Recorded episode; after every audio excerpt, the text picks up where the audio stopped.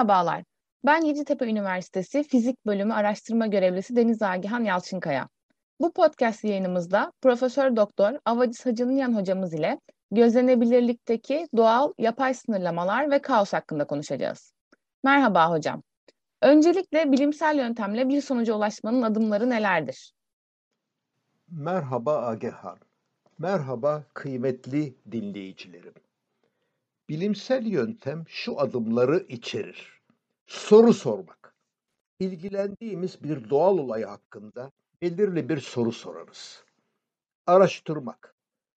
Daha önce bilinenleri öğrenir, deneyler tasarlarız. Bir hipoteze ulaşmak. Olayın nedeni, etkisi veya bir diğer olayla ilişkisi hakkında bir öngörüde bulunuruz. Hipotezi sınamak. Öneriyi destekleyecek, veya yanlış olduğunu saptayacak bir yöntem belirleriz. Gözlemleri analiz etme. Gözlemlerimizi değerlendirerek hipotezi destekleyip desteklemediğini saptarız. Bilimsel etkinliğin esasları şunlardır. Nedensellik. Her olayın bir sebebi vardır. Belirlilik, determinizm. Aynı şartlar altında tekrarlanan her gözlem aynı sonucu verir. Atom altı uzaklıklarda bu ilke yerine Heisenberg'in belirsizlik ilkesine bırakmaktadır. Ölçülebilirlik, olayları betimleyen, ölçülebilen fiziksel büyüklükler vardır. Kurtarlılık, doğa bilimlerinin sonuçları kendi içlerinde çelişkili olamaz. Sıranabilirlik, bilimsel teorilerin geçerli olup olmadıklarını denemeye imkan veren bir yol vardır. Peki bilimsel ölçümlerde elde ettiğimiz sonuçlar kesindir diyebilir miyiz? Kuşkuculuk, bilgi savlarının temellerini, etkilerini ve kesinliklerini irdeleyen, kesin bilgi elde edilemeyeceğini, edinilse bile bir şüphe payı olacağını savunan felsefi bir görüştür. Dogmatizmin karşıtıdır. Bilimin ilerlemesi ise bilgilerin birikmesine ve iletilebilmesine bağlıdır. Bilimsel sonuçlara karşılaştırmalar yapılarak varılır. Bunun için olayların genellikle gözlenebilir olması beklenir. Ölçüm ise bir olayı sayılarla betimlemek demektir. Gözle, aletler yardımı ile veya kendi kendine tutarlılıkla gerçekleşebilir. Bilimin kökeninde şüphecilik vardır bir kuramın kabul edilmesi veya değişikliğe uğraması uzun bir süreci gerektirebilir. Kabul gören teoriler sonradan öğrenilen gerçeklerle değişebilir. Örneğin flogiston, esir, kalorik gibi sonradan yanlışlığı ortaya çıkan bir dizi esrarengiz madde uzun yıllar bilimin temeli olmuştur. Newton'un kütle çekim yasası Einstein tarafından değiştirilmiştir. Kuantum teorisi klasik mekaniği tamamlamıştır. Fizik biliminde kabul gören teorilere, yasalara matematiğin katkısı nedir? Fizik ile matematik arasında nasıl bir ilişki vardır? Matematik, aritmetik, cebir, geometri gibi sayı ve ölçü temeline dayanarak niceliklerin özelliklerini inceleyen bilimlerin ortak adı şeklinde tanımlanabilmektedir sayı ve ölçüyü temel almadan da matematik yapılabilir. Matematik sistemlerin özelliklerini de inceler. Diğer bilimlerden destek almadan bilgi üretebilir. Gözleme dayanmayabilir. Bir düşünce yöntemidir, bir dildir. Galile'ye göre doğa matematik diliyle yazılmıştır. Fizik, madde, enerji ve bunların etkileşmesini bilimsel yöntemlerle inceler incelediği konular atom altı parçacıklardan yıldızlar ve galaksilere kadar uzanır. Gözleme ve deneye dayanır. Gözlemlerden doğa yasalarına ulaşmaya ve bu yasalardan yeni olayları kestirmeye çalışır. Planck uzunluğundan yani 1.6 1.6 çarpı 10 üzeri eksi 35 metre görülebilen evrenin çapına yani 9.2 çarpı 10 üzeri 26 metreye kadar olan mesafelerle ilgilenir, matematik dilini kullanır. Bilimsel etkinliğin esaslarında nedenselliği, determinizmi saymıştınız. Fakat fiziğin bazı alanlarında olasılıklar üzerinden hesaplamalar yapılıyor. Determinizm hangi koşullarda yerini olasılığa bırakır?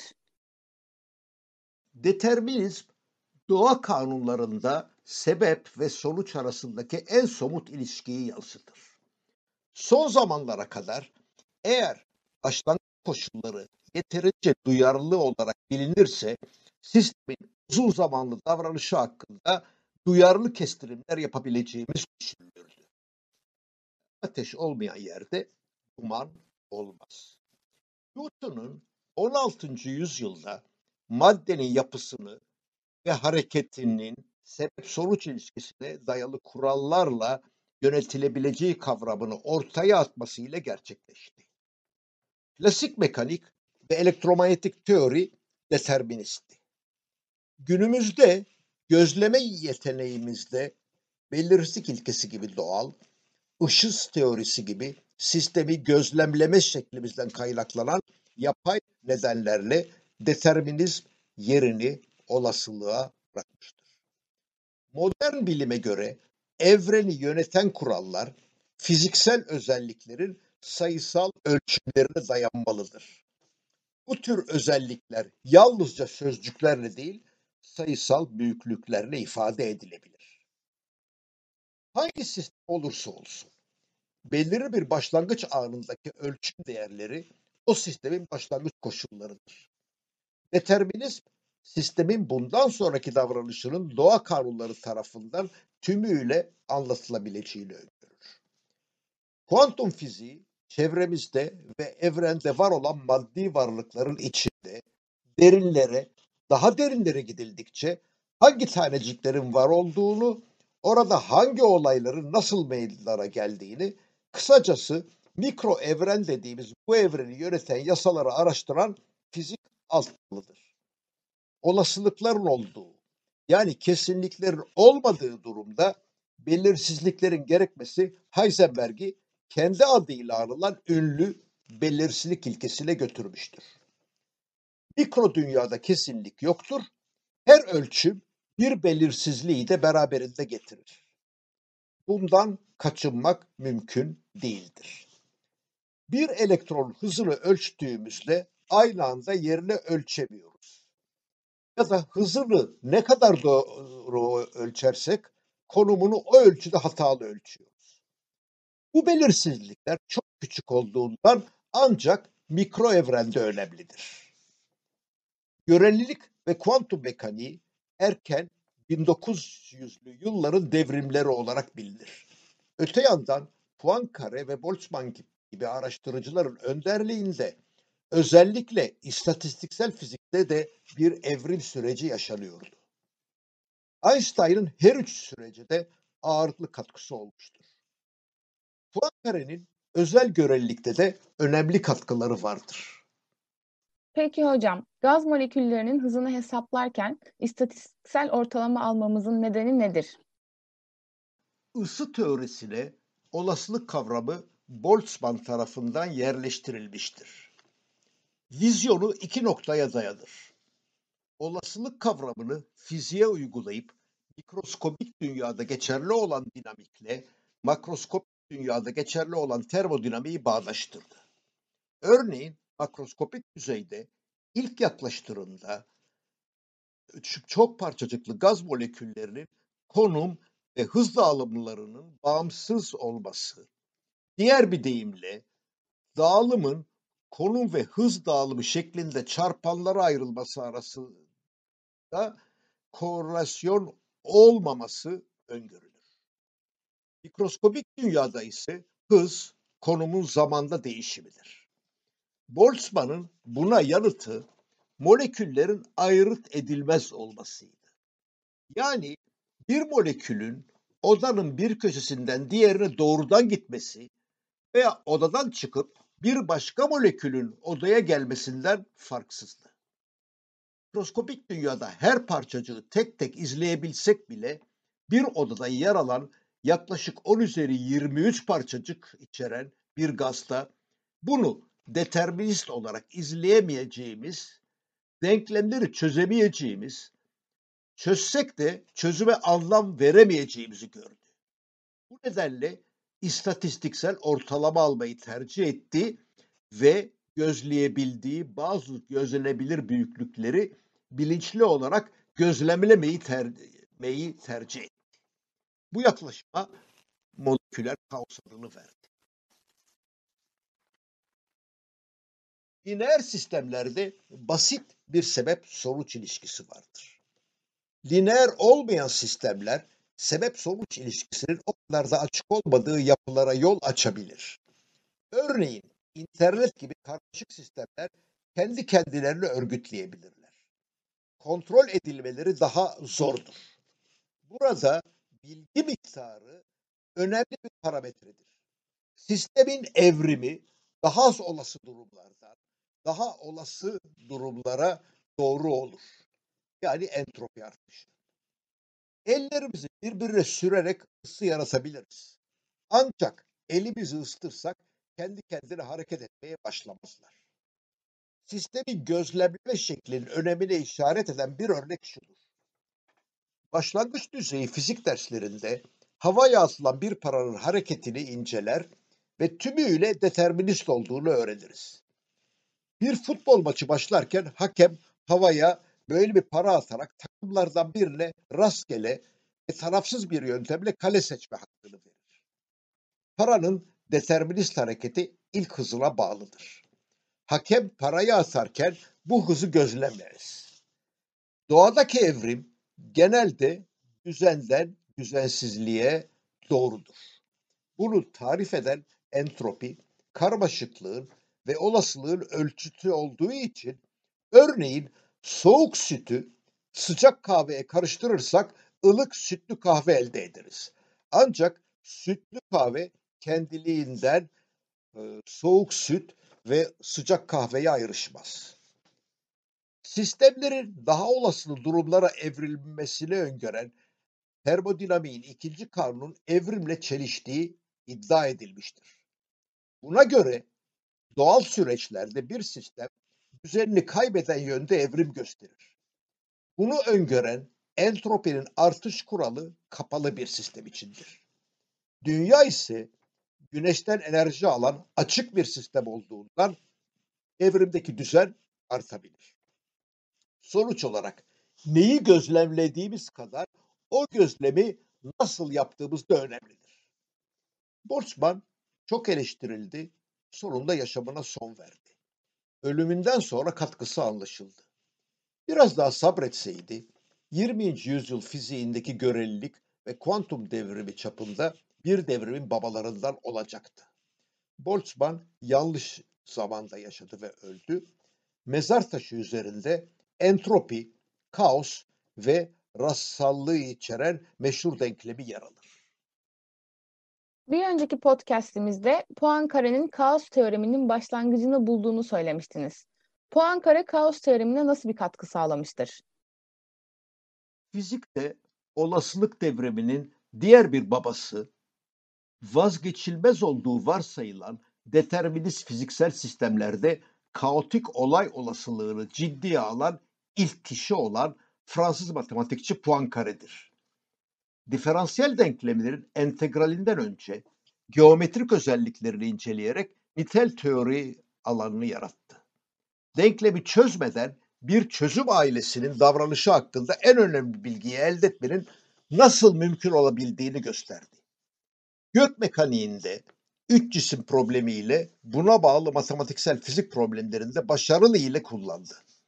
Üç cisim problemine kesin çözüm getirmese de modern kaos teorisinin temellerini atan kaotik bir determinist sistemi keşfetti.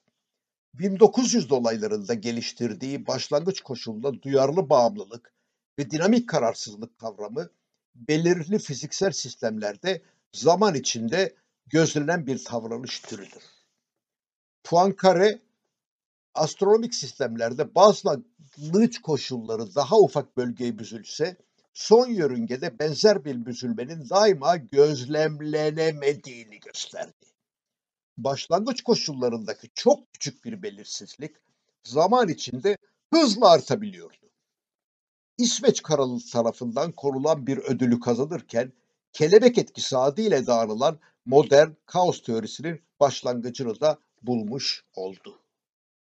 Peki kaos kuramının gelişimine katkı sağlayan diğer bilim insanları kimlerdir ve nasıl katkı sağlamışlardır? Son yıllarda kaos kuramının gelişmesinde gerek matematik gerekse bilişimdeki buluşlar önemli rol oynamıştır. Feigenbaum, Lorenz ve Mandelbrot bilişim dalında, Kolmogorov, Arnold ve Moser ise matematikte, özellikle klasik tedirgeme kuralındaki çalışmaları ile bu nedenliklere neden olmuşlardır. Lorenz, hava ve iklim tahmin edilebilirliğinin bilgisayar destekli atmosferik fizik ve meteorolojinin temelini oluşturan Amerikalı bir matematikçi ve meteorologtur. Başlangıç koşullarına oldukça duyarlı olan dinamik sistemlerin davranışına odaklanan bir matematik dalı olan modern kaos teorisinin kurucusu olarak anılır. Başlangıç koşullarındaki sadece küçük bir değişikliğin sistemin uzun vadeli davranışını büyük ölçüde değiştirebileceğini gösteren kelebek etkisi olarak da adlandırdığı bir modeli ortaya attı. Kaos ki bazı kavramlar daha önce de araştırılmıştı. Weierstrass, modern analizin kurucuları arasında anılır. Süreklilik, ara değer teoremi, düzgün yakınsama ve Bolzano-Weierstrass teoremi mühim katkıları arasındadır.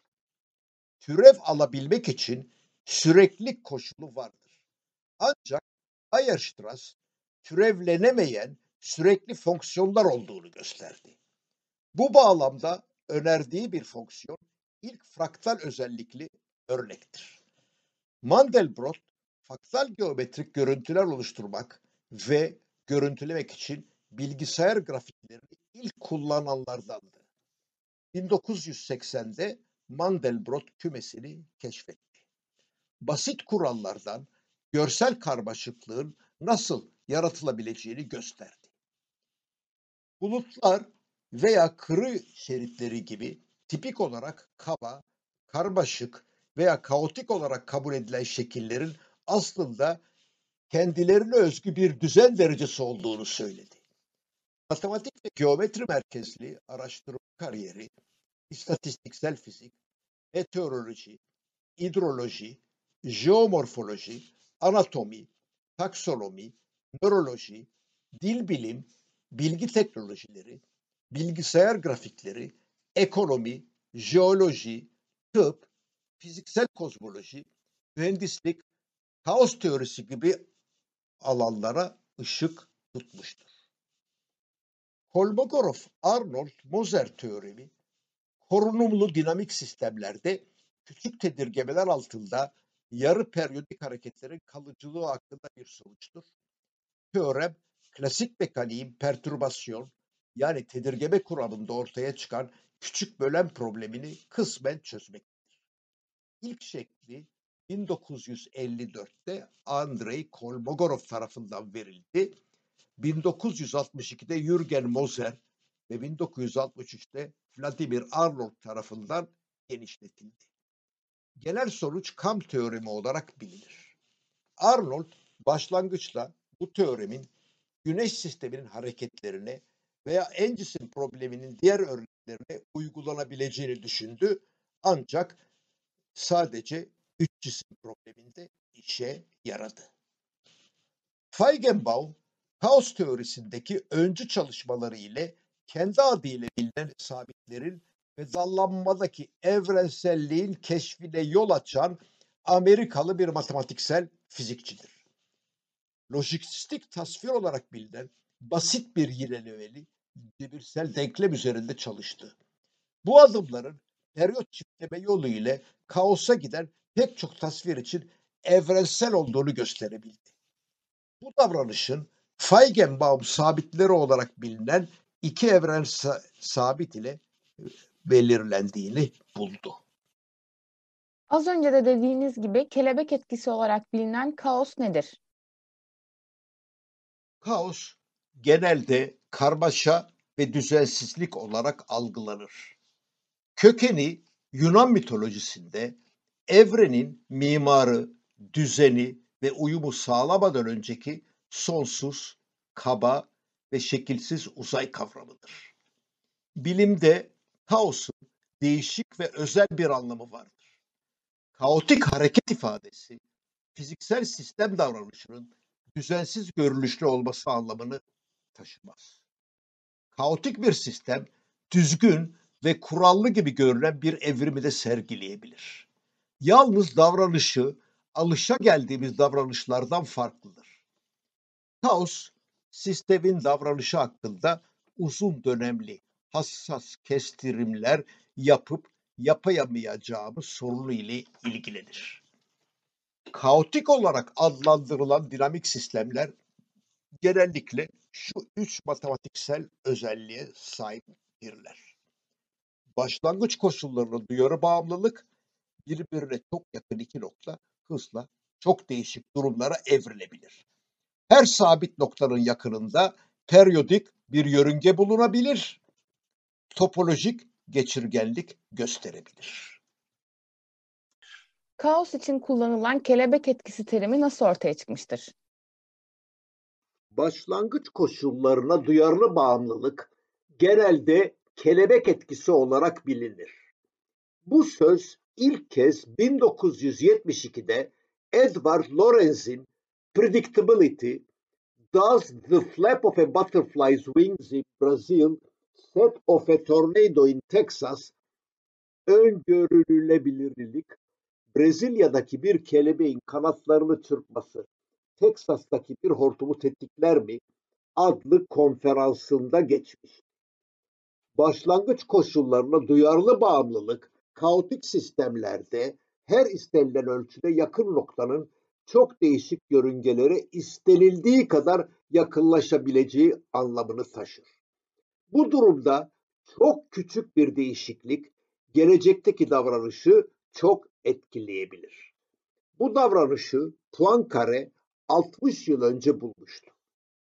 Topolojik karıştırma veya topolojik geçirgenlik sistemin zaman içinde gelişeceği ve böylece belirli herhangi bir bölge veya faz uzayının açık kümesinin sonunda herhangi bir başka bölgeyle örtüşeceği anlamını taşır. Bu matematiksel karıştırma kavramı standart sezgiye karşılık gelir. Renkli boyaların veya sıvıların karıştırılması bir örnektir. Kaotik bir sistemin yoğun periyodik yörüngelere sahip olması, uzayda her noktanın istenilen yakınlığından periyodik bir yörüngenin geçebilmesidir. 1980'lerde bu kavramlar araştırıcıların dikkatini çekti ve kaos olarak adlandırıldı. Kaos sanıldığı kadar karışık değildir. Kaos öngörülemeyen, kestirilemeyen, garip, geleneksel yaklaşımlarla anlamı anlaşılamayan yapıların incelenmesiydi. Daha önce matematikte pek de dikkati çekmemiş olan fraktal eğri ve yüzeyleri kapsıyordu. Kaos, fraktaller ve ilgili boyut kavramları sadece uzmanlaşmış kişilerin anlayabileceği nitelikte değil, aksine kolay anlaşılabilen kavramlardır.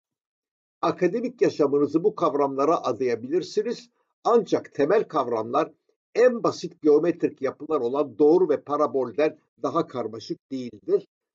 Bu G. Elert'e göre. Peki kaos rastgele oluşan olayların bilimsel adı mıdır? Rastsallık ve kaos kavramlarını birbiriyle karıştırmamalıyız. Rastsal bir sistem kestirilemez ve tekrar aynısı üretilemez. Kaosta ise kendine özgü bir determinizm vardır. Tıpatıp aynı başlangıç koşulları bizi aynı son duruma götürür. Ancak koşullardaki küçük bir değişiklik bizi çok farklı bir son duruma götürür. Bu nedenle uzun vadeli kestirim yapmak olanaksız veya çok zordur. Karışık sistemlerde kalıplar ortaya çıkarılamaz ama ayrıntı, parça ve alt sistemleri anlaşılabilir. Karmaşık sistemlerde ayrıntıları anlayamazsak da kalıpları ortaya çıkarma yeteneği sayesinde bütünü yahut da genel sonucu anlayabiliriz. Kaotik sistemlerde ise kalıpların ortaya çıkarılamayacağı ve ayrıntıların anlaşılamayacağı bir durumu gözlemleriz. Öyleyse hangi durumlarda kaos geçerlidir? 19. yüzyıl sonunda lineer sistemler çok iyi anlaşılmıştır. Lineer olmayan sistemler, lineer sistemleri azıcık değiştiren tedirgemelerek olarak incelendi. Bu nedenle bir ön yargı oluştu. Matematik ve bilgisayar bilimindeki yeni gelişmeler lineer olmayan sistemleri anlamamızı ve davranışlarını sınıflandırmamızı sağladı. Bu sistemlerin önemli ölçüde farklı davranış gösterdiğini anladık. Ön yargılarımız nedeniyle lineer olmayan sistemlerin kendine özgün bu davranışını kaotik olarak vasıflandırdık. Kaos gösteren sistemlerde iki değişmez büyüklüğün varlığı kabul edilir. Lyapunov üsteli ve fraktal boyut. Lyapunov üsteli çok yakın iki yörüngenin üstel olarak ayrılma hızını ölçer. Sistem hakkında kestirme yapabileceğimiz zamanı verir. Fraktal boyut ise bir sistemde bulunan kendine benzer yapıları inceler. Bu iki değişmezin arasında bir de münasebet vardır. Fraktaller yerleştiği topolojik uzayın boyutundan büyük, kendine benzer geometrik yapılardan oluşan, gözlenebilen boyutu, gözleme mesafesine bağlı olarak değişen ve kesirli boyutu olan yapılardır. Fraktallerin kare, üçgen, daire gibi geometrik şekillerden farkı nedir? Fraktallere örnek verebilir misiniz? Öklit geometrisi uzun zamandan beri biliniyordu. Belirli bir boyutu ve boyutu vardır insan yapısı cisimlere uygun kapalı algoritmalarla ifade edilirler. Fraktal yapılar ise yeni bir kavramdır. Kendine benzer yapılardan oluşur, belirleyici bir boyutu yoktur, doğal cisimlere uygun tekrarlanan algoritmalarla ifade edilebilirler. Kaotik sistemlerde yeterince uzun zaman zarfına yeterince yakın yörüngelerin ulaştığı sınırlı durum uzay bölgelerini gözlemleriz hacimdeki büzülmeye rağmen birbirine çok yakın noktalar da zaman içinde birbirinden uzaklaşabilirler. Hacim elemanı bazı yönlerde büzülür, diğerlerinde genişler. Bu yapıların fraktal boyutları vardır. Garip çekici olarak adlandırırlar. Kıtalar, dağlar, diğer coğrafi şekiller, hayvanlar, ağaçlar, bitkiler, bulutlar, kar taneleri, kristaller uzayda fraktal yapıya örnektir. Müziğin hemen tüm türleri zamanda fraktal yapılardır. Ardışık olarak duyduğumuz sesler arasında kısa vadeli bir ilişki vardır. Her nota belki bir ya da iki ses öncesini hatırlayabilir ama daha öncesini hatırlayamaz. Kaos kendini şu şekilde gösterir. Düşük frekanslarda geniş baslı görüntü zamanda basit periyotlu davranış yerine düzensiz davranış, korelasyon fonksiyonunun hızla azalması yani sistemin kendi kendini unutması, kendine özgü dolu ve boş bölgeleri içeren yörünge kesitleri ile fraktal yapılar. En sıklıkla rastlanan kaotik davranışlar periyot çiftlemesi, kesiklilik ve garip çekicilerdir. Periyot çiftleme kendine özgü e, bir e, olaydır. Bir yörünge birdenbire kararlı iken kararsızlığa evrilir. Her iki yanında yeni kararlı noktalar oluşur. Kesiklilik ise sistemin bir süre kararlı davrandıktan sonra kararsızlığa evrilmesi ancak yeniden kararlılığa dönmesidir. Garip çekici ise kararsız olan bir yörüngenin aslında kararlı bir geometrik yapıya evrilmesi, evrilirken birbirine yakın noktaların bu topolojik yapı üzerinde kalmalarına rağmen birbirinden uzaklaşması. Diğer bir deyimle yapının kararlı, sistemin ise bu yapı üzerinde kalmak koşuluyla kararsız olmasıdır. Güzel grafik şekiller oluştururlar. Burada da periyot genellikle 3'tür. Kaos teorisini daha iyi anlayabilmemiz için önerebileceğiniz kaynaklar var mı?